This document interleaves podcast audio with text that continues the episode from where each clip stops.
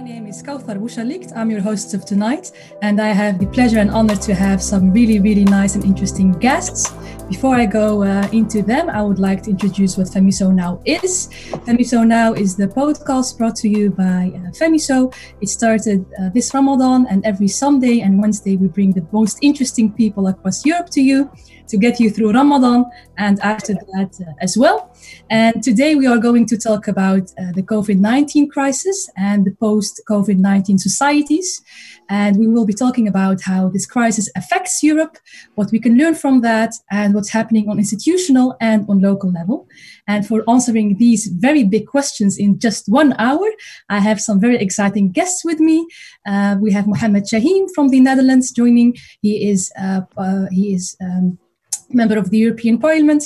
I have Maysoon with us. Thank you so much for being with us, Maysoon from Spain. She is um, councilwoman at Madrid Hall, City Hall and innovation expert. And then we have uh, Magid Magid with us, former MEP before the big uh, Brexit, and a social justice activist and writer. And uh, I'm very happy you joined us with this live session. Please feel free to add comments and questions into the comment section because um, based on that, we will take you into account and answer some of those. So uh, share this, uh, be part of the conversation because we do believe that this conversation could be part of something bigger to proceed to work uh, after the COVID 19 together as well. So that's it from my side. Uh, welcome again, Mohammed Maysoon and Magid. And since we just have one hour, I will jump right into one of the big questions. So uh, let's do that. And I'm quite sure you will be able to give us uh, great answers. So, um, just uh, zooming out a little bit, uh, when it comes to pandemics and big crises like these, uh, in the past, we have seen that they have a very big political impact as well. Uh, they say that the crisis, the f- financial crisis of 2008, has led to the uprise of populism and some uh, extreme. Um, some extreme developments into societies where uh, the most vulnerable are not only being uh, affected by the crisis itself, but also by the aftermath. So, what do you think, just uh, having still being into the crisis, uh, the legacy of this specific COVID 19 uh, will be? And uh, what do you think we will take away from it? Who's going to be the first one to tap into this? Okay, then I, I, let me let me start. Assalamu alaikum, everyone. Uh, nice to see you again, Magid. Uh, salam, uh, Maysoon, and thanks, Kauthar, for the invite, and MCO for the invite. I mean, it's a very interesting question. I mean, um, what are we going to take out from it? Usually, what I do is, of course, we have to wait what the outcome will be, but we know that the crisis will be severe. We know that the economic impact will also be severe. And we know from uh, earlier crises what the impact has been on society um, for example, in the Netherlands, we know that uh, when it comes to unemployment, after the crisis of 2008, minorities were hit almost three times as high. Um, uh, so, three times more unemployment rates amongst uh, um, migrants or P- Dutch people from a migrant d- uh, descent than the regular, uh, let's say, the native Dutch. That will be, I think, we will see similar things there. In 2008, we saw a lot of nationalism rising up uh, um, maybe similar things will happen here. We don't know yet, but I mean, as politicians, we should be prepared to make that this can happen, and we need to make sure that we have policies on the table to make sure that we fight these type of threats. Mm-hmm, mm-hmm. Yeah. And just just uh, touching upon that, and I think 100% in 2008 we did have a massive rise and in hate crime in general. But also, it's interesting to see the fact that in Italy and Spain and some other places across Europe, there's been a massive rise in Euro skepticism. Of course, it's always been in there within certain far right groups, but people are using um, the coronavirus, corona and crisis, and the EU's response in terms of well, listen, they didn't show solidarity enough to those countries like Italy. And even though the European Union has come out and have apologized for it, a lot of countries are saying like are using that as a tool to kind of beat the European uh, Union with to say, well, listen, look, it's not fit for working basically.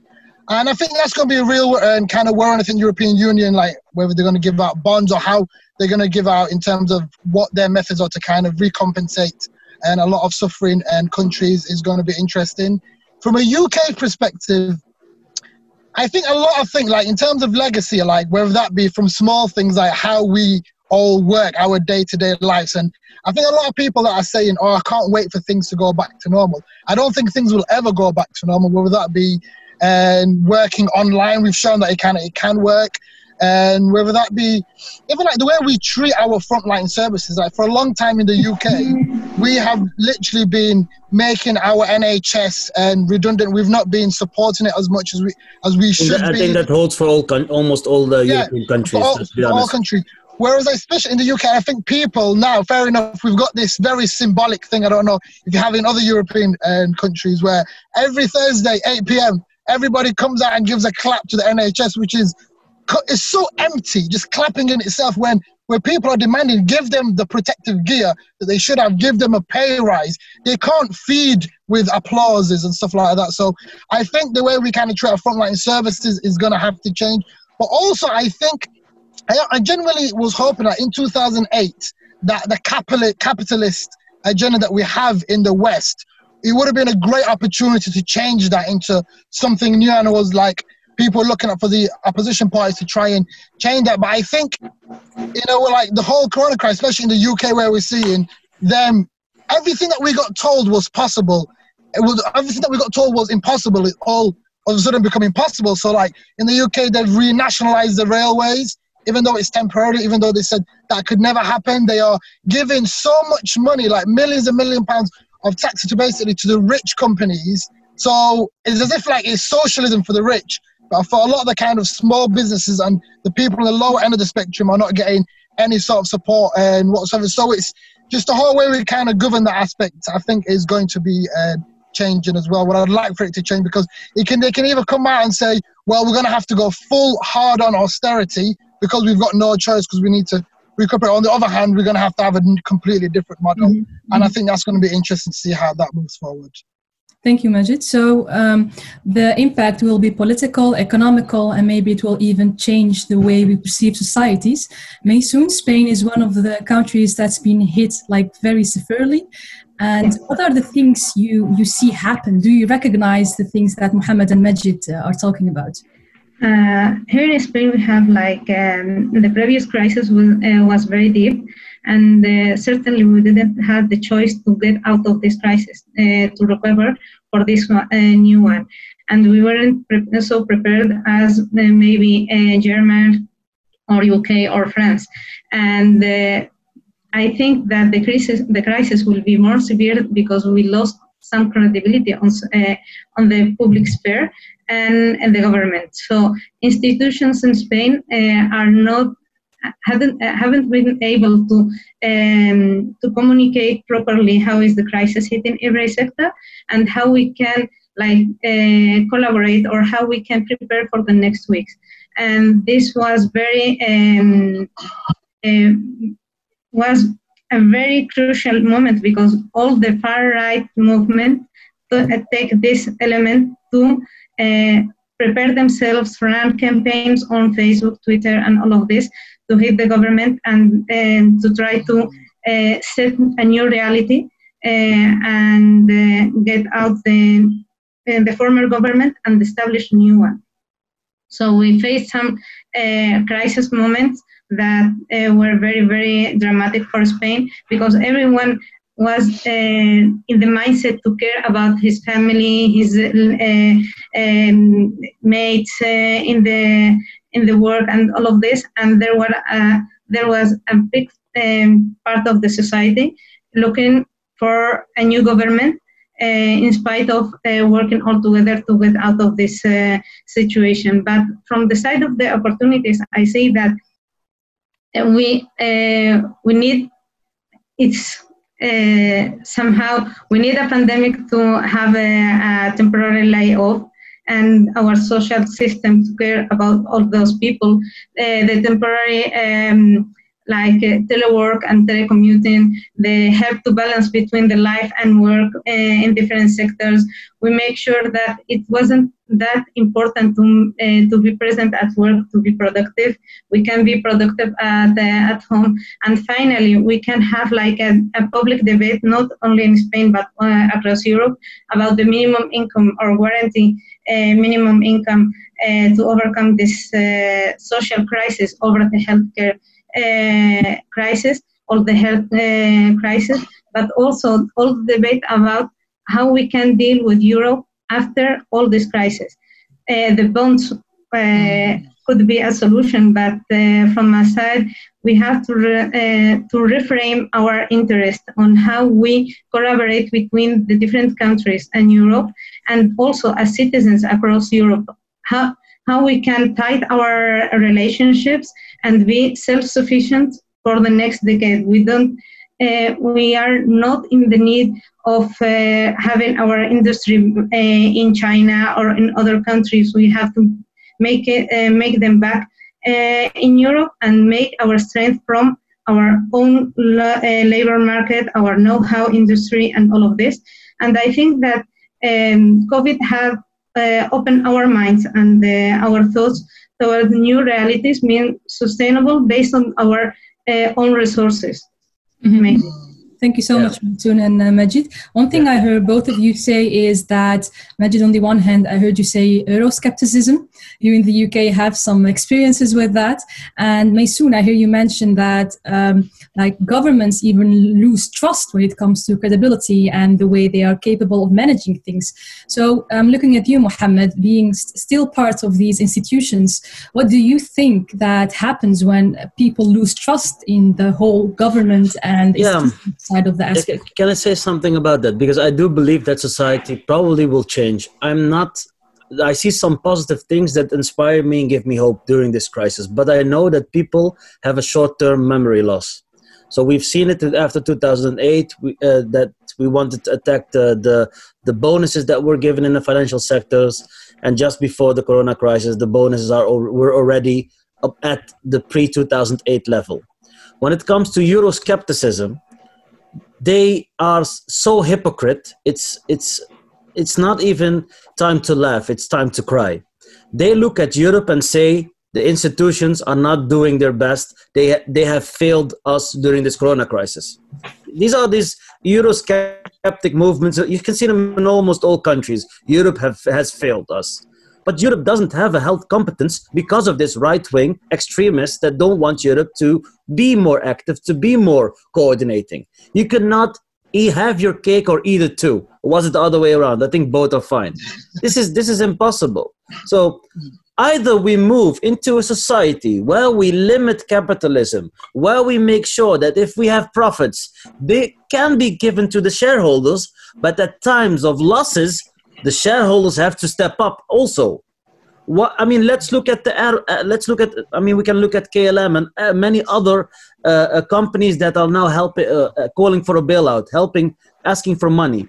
Why aren't they asking their shareholders that got i do not know how many billions of euros last year let them uh, uh, chip in so either we mm. become more a social social democratic society where things are shared also the profits, not only the losses, or we go the other way around. Everyone is for themselves, egocentric, capitalistic. I, I mean, these are the two paths we can continue. When it comes to Europe, yeah. either we unite more as Europe, we become more solidar to amongst each other. I mean, it was ridiculous that, for example, these face and nose protection uh, uh, materials were uh, were uh, were uh, stopped from exporting from Germany and um, and some other countries to help our friends in Spain and Italy I mean, this this was a big fail, failure of all of the member states. But if Europe had more competence, if Europe had the ability to be more uh, of a coordinated role, these things wouldn't happen. That's my uh, thorough belief. So, the people, let me round up, the people that are now clapping every Thursday in Britain and in Belgium every day at 8 o'clock, and in the Netherlands, I do not know how many times they do it. Those people should at the next time when they go to the ballot box vote on parties that do want to give these healthcare workers a better uh, salary and better protection gears. I mean, those people define their own future and the future of their country. Mm. Just on that, and Mohammed, like in, like in the UK, we've got a notorious figure and called Richard Branson, who owns the, like the whole Virgin and aspect, and he's like billionaire basically. And it caused such an outrage in the UK when he was like, "Yeah, I'm asking for a big bailout from uh, the government. Please help me." Yet he's still like, I think I don't know how much of his staff he kind of laid off or anything like that. But in a capitalist world, like the market should like decide. Like if it's it's the hypocrisy of it all. Because if it was, if it, your business wasn't doing well, you, you go under. Yeah, so it's as if like the, the government seem all easily willing, but we need to understand the fact that these are the people that fund our governments at the election. So is the government, the British government, for example, the Conservative, they've got inherent interest because they're the people that give them power to actually govern in the first place. So it was like in the UK, it was really heartbreaking. We saw, like, we, we had like such a good heads up by seeing what happened on Italy, by seeing what happened in Spain, them having to like use their ice rinks as a temporary morgue. And I was thinking, subhanAllah, that will never happen in the UK. And now we're literally, even in Sheffield, using our ice rinks as, as, as what you call it, morgues. So we saw this coming, yet we chose not to do anything about it. And like at the moment, the UK's government and uh, has got a really positive approval rating because it's even during the war and stuff like that. Silly. Kind of it's crisis. silly. It, but but you know what it is, Mohammed? There's where is the role of the opposition in, in, in my opinion? So you are going to get, I mean, of it's course, hard. like like at the moment the government is using this whole opportunity as a, a PR stunt basically, and even the fact that when as a European continent, like I honestly think the way that the EU like kind of decides how to kind of act on this is what will define if it's going to continue to be a success or is going to continue to fail. So when there was kind of whole procurement agenda and then the UK said, oh, well, we didn't see that email, we kind of missed that email, which is completely not true. So they made a political decision not to get any support from the European Union. And one of the, I guess, blessings from all of this is the word Brexit has not been mentioned once in the UK. And that's the government wants to do. Like, government doesn't want to talk about Brexit. And I know me and you, Mohammed, we were talking about it yesterday. But it's maybe because when everything goes tits up and everything goes wrong, they don't want to say it's us leaving the European Union. They want to say all this economic crisis, everything, everything that's happening is because corona. of the COVID, a corona, uh, corona and virus, and there's nothing that we could have done about it whatsoever. So it's, it's, it's a very testing time. Yeah, it's very, very funny. Can I say something small? Because I something that has amazed me a lot is that we these conservative governments ask people that get welfare more conditionalities that they should fulfill to get it than the billion injection they give to all kinds of companies. This is something to really think about. A mm-hmm. woman or a man, a single dad or a single mom that is raising their children, that has a hard time, that gets maybe, let's say, 900 euros a month, that welfare has more conditionalities than the 4 billion injection from the Dutch government to KLM, mm-hmm. which is ridiculous. I mean, this is, I always tell my right wing friends listen, be as uh, conditioned as you are towards these poor people that get a bit of welfare. Mm-hmm. If you treat companies the same way, then I'm with you because I also want to to make sure that uh, employment is there. I don't want the companies to to to get rid of the of the jobs. I mean, we need those people to have jobs. It's good for the psychology, etc. So it's, there's there's there's room to help, mm-hmm. but please link conditionalities. Don't let them pay any profits. Don't let them or profit. Uh, um, don't let them uh, pay any bonuses. I mean, these type of conditionalities are easy, and let them pay back the money we give them today let them pay back. And, and another point, so many big multinationals that are asking money now aren't paying any taxes. So let them pay their fair share such that we can make sure that that nurse that's saving our lives or that doctor that's saving our lives has a good salary. Mm-hmm.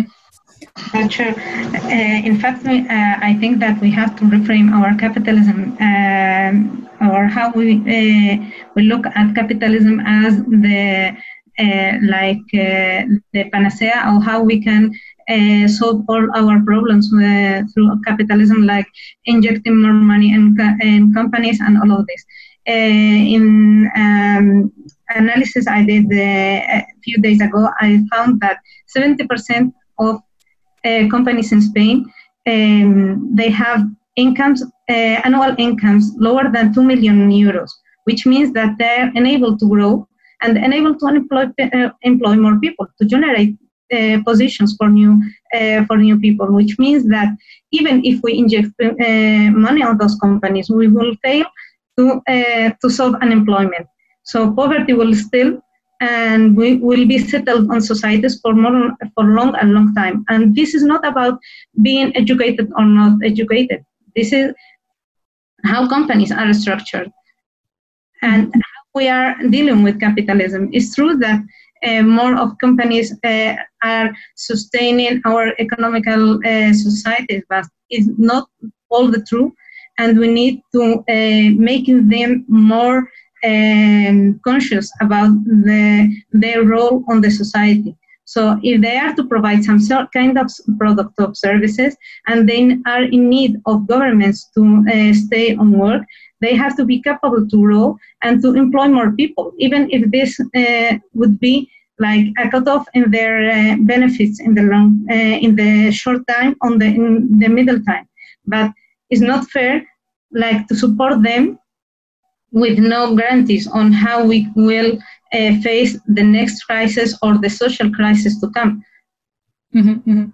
I think um, it's a very interesting analysis. It reminds me of uh, what's happening um, overseas in the US, where some people uh, are saying, I'm willing to die for uh, capitalism in a way.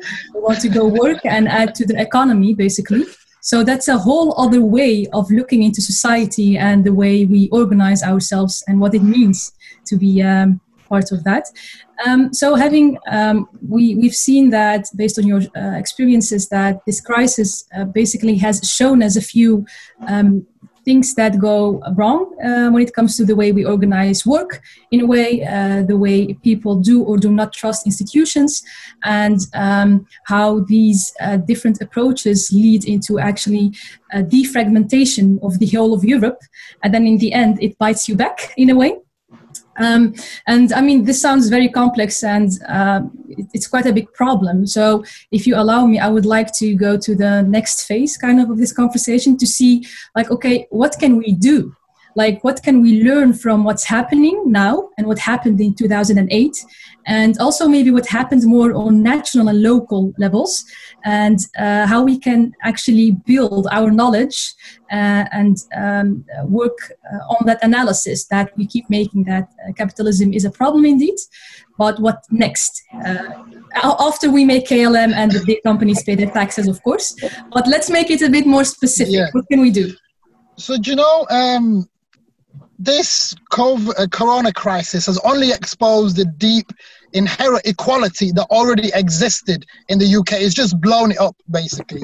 So all of this rhetoric that we use, especially in the UK, that oh we're all in this together, is is, is completely not true. We're not in all all of this together. Like even from the local perspective, we have people complaining, and even like the police going up to like people with drone cameras in parks saying go inside your houses and stuff like that. But we need to understand First of all, it's a privilege to self isolate. The fact that you can self isolate in your house, you've got a home, you've got enough space to self isolate, you've probably got a garden to do that. Many people from lower income families, working class communities haven't got that privilege. So it's already been interesting to see from a social aspect what's the kind of divide that's been happening from there. But at the same time, alhamdulillah, there's been so many amazing community activists that have literally risen up and basically mutual aid groups supporting each other's neighbors setting up action groups, setting up food banks for people who are on the lower end of stuff. So, from my perspective, it's just a case of how can we we need to continue that same energy. And fundamentally, when it's all said and done, we need an entire system change. We need to completely change the people who are governing us, which in aspect is um, we, need to, we need a change of government. So that's why, from my perspective, it has been a bit disappointing to not get as much of a robust opposition in the Labour Party as much as we'd like it for them to be seen. But at times they would argue that they're trying to be diplomatic and all that. Aspect. But Magid, but, it's it's it's I mean, I don't want to debate you. You know, you're a good friend, but no. in times of crisis, it's always hard to uh, create opposition against leadership. People automatically, because they see it as a fight, and when you are at war, you have a fight. People tend to unite. You know, it's it's Yeah. it's hard to No, course, criticize. I mean, this this is also Yeah. also in the Netherlands. It's hard to criticize our prime minister. But Mohammed, Like, it's not a case say, of. "Come on, stop." No, no, I, I agree. It's not. But a the ca- I'm time will come, eh? The May, time may will I come. add something? The time will Just one come. second. Do you know what it is, Mohammed? It's not a case of opposition for opposition's sake. Yeah. Like in when we've got a government who is blatantly lying or who's blatantly giving misinformation to people or withholding something. I find it it's the responsibility of the opposition to say no, you've got this wrong. Or it's not just a political point scorer, of course. Okay, then I No, but agree. I fully agree. in- in- in- the- there's no appetite for that whatsoever. At the moment, we're in a global crisis and everyone's trying to pull together. Like in when there is mistakes that are meaning people as a result are losing their lives. Hmm. Actually, we've got, we've got a responsibility, not even our opposition, but No, as because I, I can give you an example. Uh, in the Wait, Netherlands, Mohammed, we had- Mohammed, sorry let's first uh, Yes. let's get back to Maysoon. She wanted to say something Just, before, and then we just can go back. something. Okay? Experience in Madrid uh, City Hall, for example, uh, we are uh, Mas Madrid. What we presented is a whole uh, uh, package of um, uh, of measure uh, tailored by the NGOs, the unions, and uh, and companies, and all of this. And we presented all these measures to the, to the government, to the local government as opposition. Like you are being very uh, busy, like dealing with all the social problems, the healthcare systems, and all of this. And we will help you to uh, to get to those solutions and to those measures that are uh, that have the uh, the major consensus about everyone and we presented all these measures and most of them have been very good welcomed by the government. Like we are like um, supporting each other and you are doing like uh, a good opposition in terms of helping to overcome this situation. I agree that it's not the time to like uh, showing all the leaks or all the uh, the bad the bad management because none of one are uh, was prepared to deal with this situation.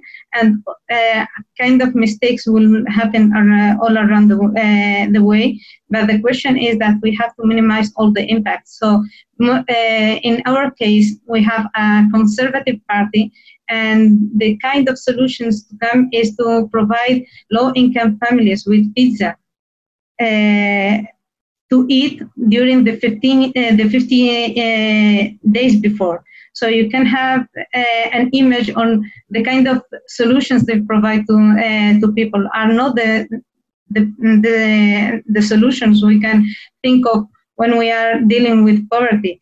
Uh, one one one needs like to fulfill food yes but pizza is not the solution you have to provide uh, healthier food for people I like that. Pizza is not the solution. that should be like.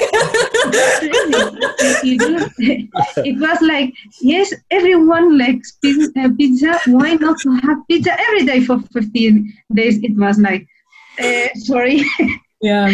So so so listening is to it the both of frozen you- pizza? from from telepizza it, it was fresh at least. At least at least.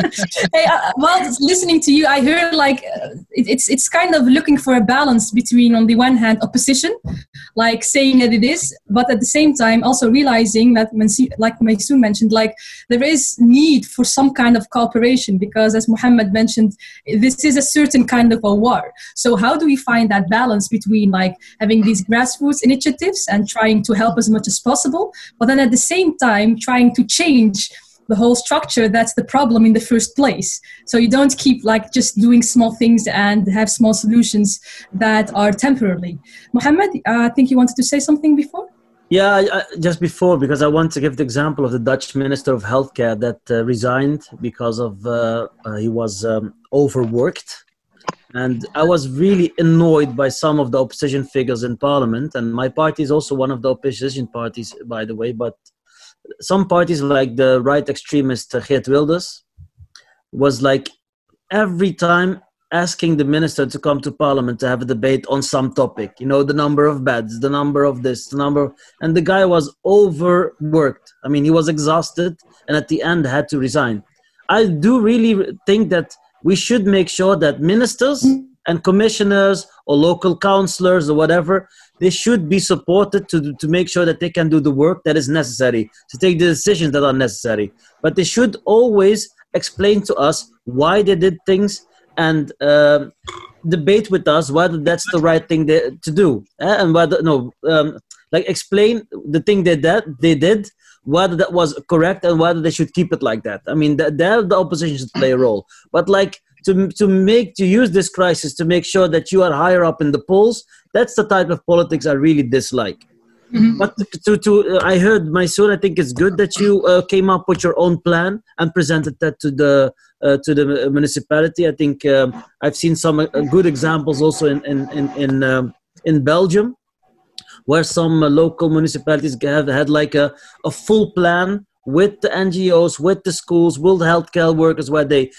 even they made like a um, they called it like the the bo- um, the the package for bored children for example, if children were like in a quarantine, they had like things to draw to make. I mean, they were thinking about the whole quarantine process from healthcare to psychology to economy to. I mean, that was a fun, uh, very amazing. I think it's good to have these grassroots solutions, lo, uh, you know, uh, bottom up.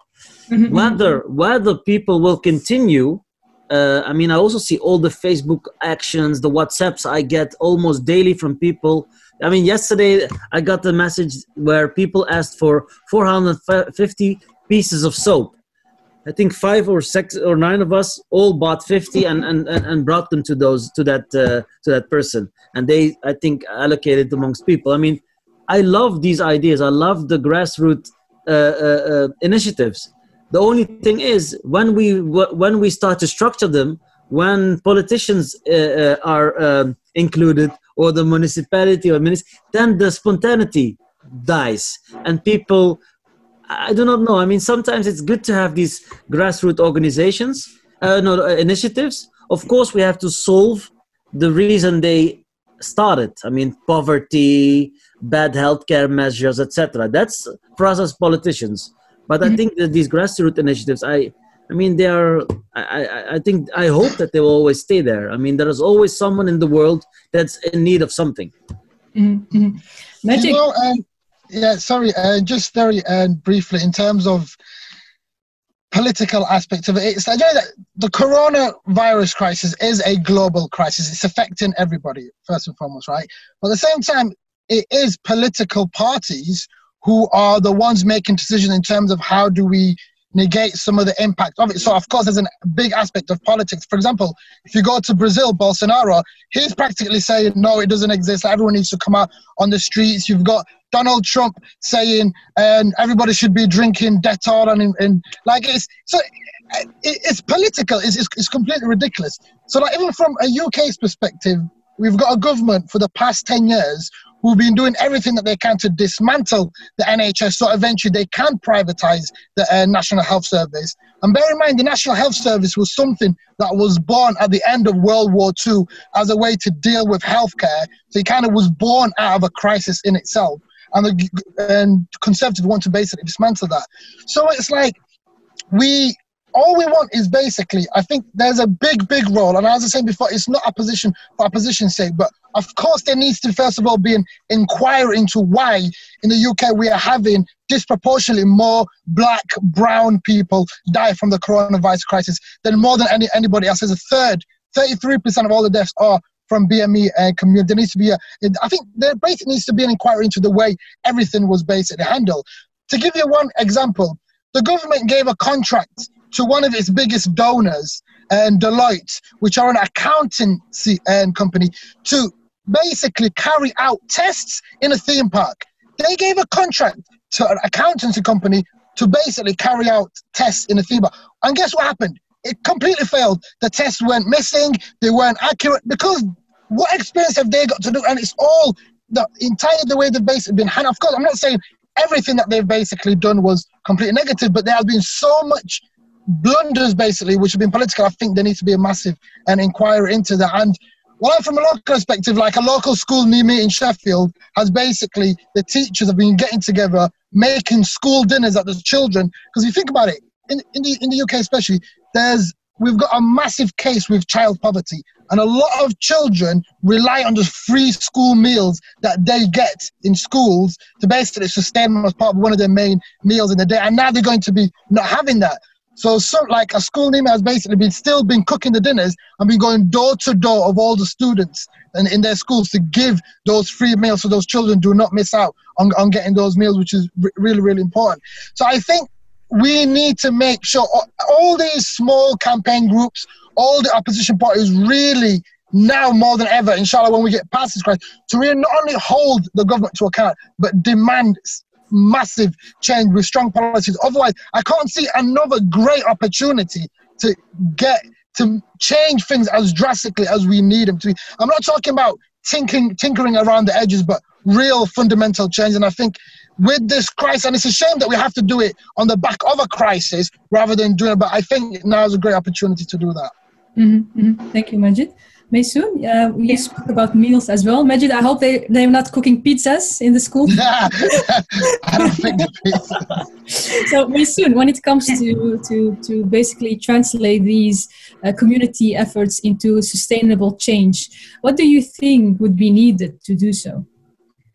I think that uh, our public administration here in Spain should be changed the, the way they contract and the way they approach, uh, they approach to, to people needs. So a more uh, transparency will be needed and also to be more uh, conducted on uh, how um, uh, all the uh, internet infrastructure, the databases and all of this could be like help a lot to identify who is the best contractor based on the offer, based on the referrals, and not only by uh, the previous contracts having in, with the, uh, the municipality or the public administration, but and also including all the feedback from people and the addressed needs uh, from the different NGOs the, and the civic, uh, um, civic civil society.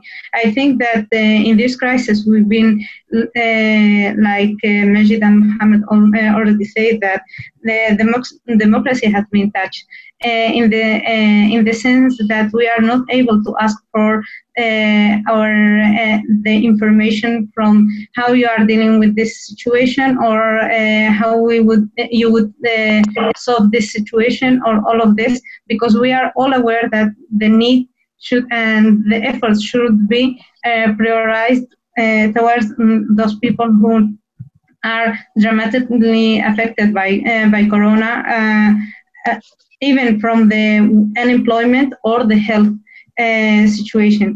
And also, I think that um, we need to find out how to deal with this those situations, the the lockdown, the um, having the government very busy uh, uh, with the certain cells uh, to retrieve our democracy and representative choice to uh, represent people uh, and what they are, uh, need, and the cooperation should be like um, in the first in the first uh, in the front line on, on all of this and getting out from the competitiveness of parties and, and all what comes to elections. I don't know how we can deal of the, with this because it's a new situation for all of us and certainly for sure we'll have a, a bad balance for the next uh, democracy uh, uh, participation in the next month. Uh, Mohammed said that, that, people forget soon about uh, about things, and the opposition has very bad choices in the future. I think. Mm-hmm, mm-hmm. Mohammed, you just mentioned. Um, I'm just looking at Magid. Is he okay? His phone dropped. Magid, are you with us? Yeah. Uh, Hello. Yes, we can oh. hear. Uh, well, technology still happens. Well, he may try to come back. But anyway, anyway, let's continue. Yeah, I think I hope he's fine. we have a crisis in a crisis discussion. So, Mohammed, uh, one thing uh, you said was about, on the one hand, being like involved in this action to buy soap locally. That's a yeah. very like community-based um, action. And then at the same time, you said there is a certain kind of beauty in that, people getting together and trying to help each other.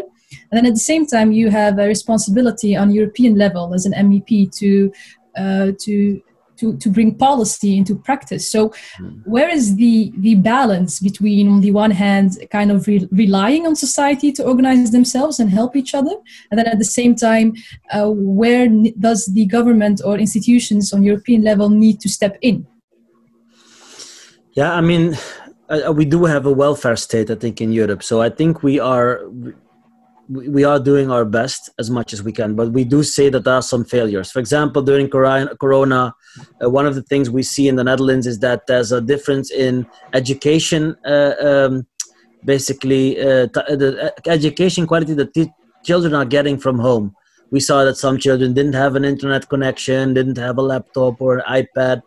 And unfortunately, quite fast people stepped in, either schools or municipalities, or even volunteers that provided these children with the right equipment. So there's always a balance between things and tools and policies from the government, and also there's a beauty in initiatives from people themselves. It's always, I mean, we are people, we love to help each other.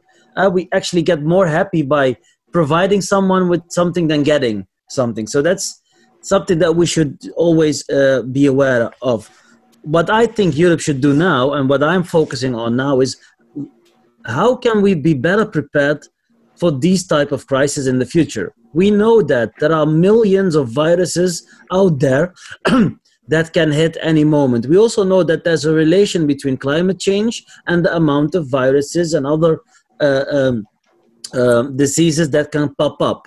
So one of the ideas I, I came up with, and uh, um, I, am uh, I will present. I think um, uh, this will be published in, in the upcoming days, uh, probably in one of the Dutch uh, uh, journals or papers. Um, is that we should, after the banking banking bank crisis in 2008, we created this stress test where we tested to what extent the financial system, the financial, um, the banks could meet up with the crisis that was coming up. I think we should do similar thing when it comes to this pandemic, when it comes to this type of viruses. We should create a test to see to what extent is our capacity enough. Do we have enough people? Do we have enough uh, medicines? Do we have enough test facilities? Do we have a good connection when, for example, the border between countries is blocked? Uh, what the, what happens with your supply chain? I mean, these type of tests are being developed I saw that some scientists in 2018 already mentioned this because of the relation because of between climate change and the upcoming of diseases. We should be better prepared.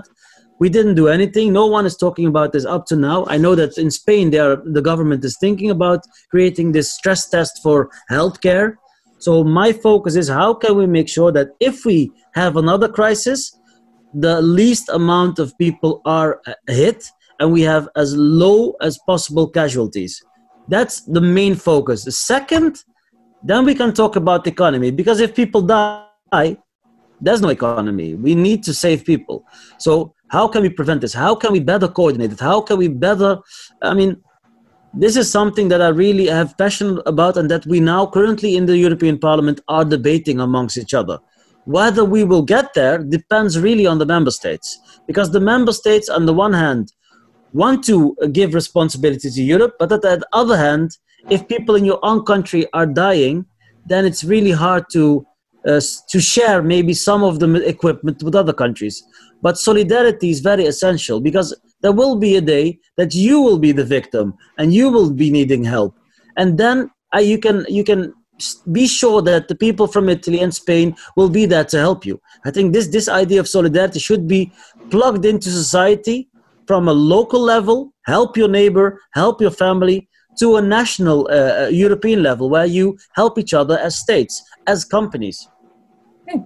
Thank you, Mohammed. So this, um, so there's help helping each other quite literally is possible yeah. on a local community community level, but also on infrastructural level as an institution. Yes. Thank you for that. Uh, Maysoon, what do you think? Oh, wait, uh, yeah, let's do this first and then the question we have from Facebook. Okay. So I think that really we, we have to, to look for the future and sustainability should be a main effort for everyone. Uh, Mohammed uh, said that the, said the stress test for all our infrastructure should be done uh, to know, to have like a, a, an assessment of uh, what we have and how we can pre- be prepared for the next uh, situation. And I think that one thing that uh, Corona has showed that is that we uh, didn't rely on innovation uh, and R&D. So, and also on the healthcare system, but there are a lot of, uh, of areas like education. We were not prepared to have remote uh, classes uh, for the different levels for education. Uh, maybe at the, uh, graduate people could join uh, classes on the internet, but for the lower cl- classes, they are not prepared, and also they don't have the support. They n- not need it's not assured that they would have the um, the support from home.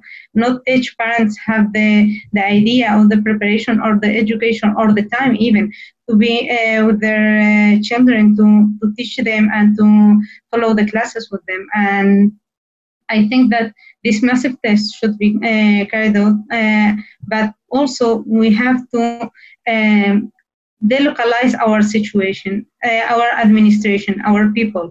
Like the, the model of having everyone getting in the same town or the big cities, this model is um, uh, is very old for the next situation. Uh, for the next crisis to hit, uh, if we have like uh, more atomized, is uh, I think that will it will be managed in a very very very very good way because uh, here in Spain we show that uh, we seen that the local uh, the small communities uh, didn't have uh, much cases of corona.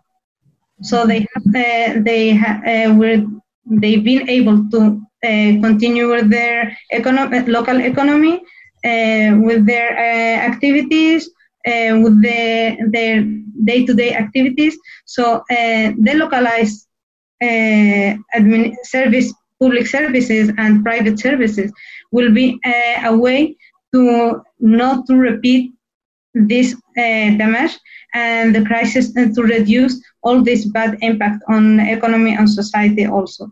But also we have to uh, think on how we deal with all our environment. So we are not aware of uh, all the damage we've been done uh, or on our environment and all the stress uh, on our biospheres and all of this. So uh, we can have a lot of employment based on those uh, uh on those ecosystems and join the delocalization and the uh, joining uh, mobility solutions. We can have better prepared system for the future and also to have more um, like concern on the local economy more than the global one and the big cities economy and all of this. Mm-hmm. Thank you so much, Maysoon. What I find interesting listening to both of you is that it's both about, on the one hand, strengthening the uh, infrastructures, and then at the same time also the local communities uh, on a very personal base. And hopefully that's like the magic code uh, to get out of this sustainably. Um, so um, there are some questions on Facebook. Um, one of them is for you, Mohammed. Um, let me see. Uh, what is the EU support to the states in facing out of this crisis and the aftermath? Yeah, so I think this is one of the. I think one of the um, one of the inter- not interesting things people really debate this you know people are a bit think it's a bit strange that for example if you compare belgium the phase out plan to spain or to the netherlands it's they're all different. Uh, the different concerning can restaurants be opened or not can schools be opened or not can you go to your family or not? There's a lot of uh, confusion caused by that. Uh, unfortunately countries have their own competence when it comes to the phase out plan. But I do think we should have been we should have coordinated much more than we're doing now especially between countries that share a border border. Uh, for example I, I i'm getting emails from um, dutch citizens living in belgium where in belgium now they're allowed to go to to visit family but they're not allowed formally to go to the netherlands and visit the family there. Or uh, family from the netherlands that's like living just across the border allowed to go to their uh, uh, um, to their um, uh, uh, house. So and, and then we also know that in some there are some villages in belgium and in the netherlands no there's a village in the netherlands but it's belgium. It's called uh, it's it's in North Brabant. It's like like an enclave within the netherlands. And there it can be that within one house one part is in belgium and one part is in the netherlands. I, I do not know whether you saw this CNA shop where they had a line within the shop where one part was closed because it was on the border Belgian territory and shops were not uh, were not allowed to open and the other part of the shop was allowed and there was this guy that needed socks and was not allowed to take the socks because the socks were formerly in the Belgian side I mean this is this is the most ridiculous example why I think countries and hence Europe should coordinate also the phase out plan. People don't understand. If you live really close to each other, like let's we have many shared borders. People just move around, jump around, shop uh, everywhere. We should coordinate because the, this confusion can also create uh, problems when it comes to the spread of these type of viruses. So coordination is needed both the countries should take as, as much as possible the same phase out plan because at the end we're one inner market one continent that don't have formal physical borders let's try to go there as much as possible as quickly as possible which means coordination and uh, taking the same measures uh, but europe isn't doing I, I don't know whether they, what if they're doing a lot i think they are i think the commissioner is uh, discussing a lot. I think the President Commissioner van der Leyen is also discussing a lot with the heads of state and the ministers of health. But at the end, countries take their own decision. Thank you. Maysoon, any reflections on this? Uh, well, I have. Uh, we don't have uh, those uh, examples as in Belgium and, and the Netherlands. I'm happy for you. But but uh, what we do have is like the phasing or uh, our communities or local villages are getting out from the um, the lockdown in different phases. So we have like four phases different, communicated by the government, and today we have like no uh, on no, tomorrow will, uh, I'm sorry, uh, tomorrow we'll have 70% of the population will be uh, on phase one, uh, and the other and the rest will be on phase zero. And the criteria was not only the beds on hospital, but also how they are um, getting the information from how uh, the people who are infected, the people who are tested, and all of this. And uh, the community where I am living, which is Madrid, uh, wasn't able to set um, a quality or to fit the criteria to, to get out of this uh, uh, from phase zero to phase one. And the phase one is the one who the, all the commerce are, uh, the local commerce on the street are, are opened and people can uh, go to their work and some uh, schools would have some activities. the question is that much of uh, we have like, would you help people to stay uh, health, uh, protected or companies to be protected? And we have like a clash between the local government and the uh, central government about uh, which is more important, to have people dying or have enterprise uh, crashing. So for us is the big debate here in Spain, especially with the unemployment rate. We have like uh, 4 million people uh, unemployed. And there are some debate and uh, discussions between companies and and unions to, to deal with the situation because uh, we have like temporary uh, layoff and they have to get back to, to the work but company are companies are not that up for getting back all these people because there are not uh, there is no activity.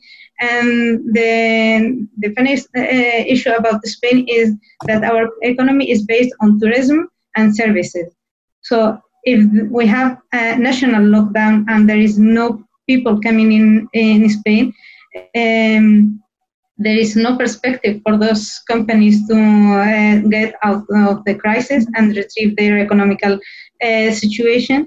So it will be very hard for all those people who are employed now to get back to have uh, to their job or find some uh, an other job in the near future.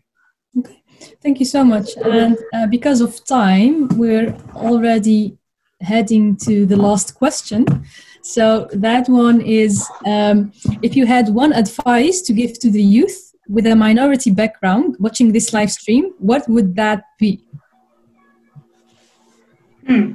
I think I would say uh, be proactive, be part of uh, all the deba- political debates because uh, a lot of things will be changed in this new normality. When in Spain we call like the phase after Corona is the new normality. So uh, this new phase of new normality, new reality, will be uh, crafted by all people of interest, and we should be part of those interests and push ours uh, in the agenda and be proactive in the sense that don't stay and observe what is happening even in the job market and be proactive and find your uh, your spot. Okay thank you. That was the last question coming in. And um, Mohammed, how would you respond to that?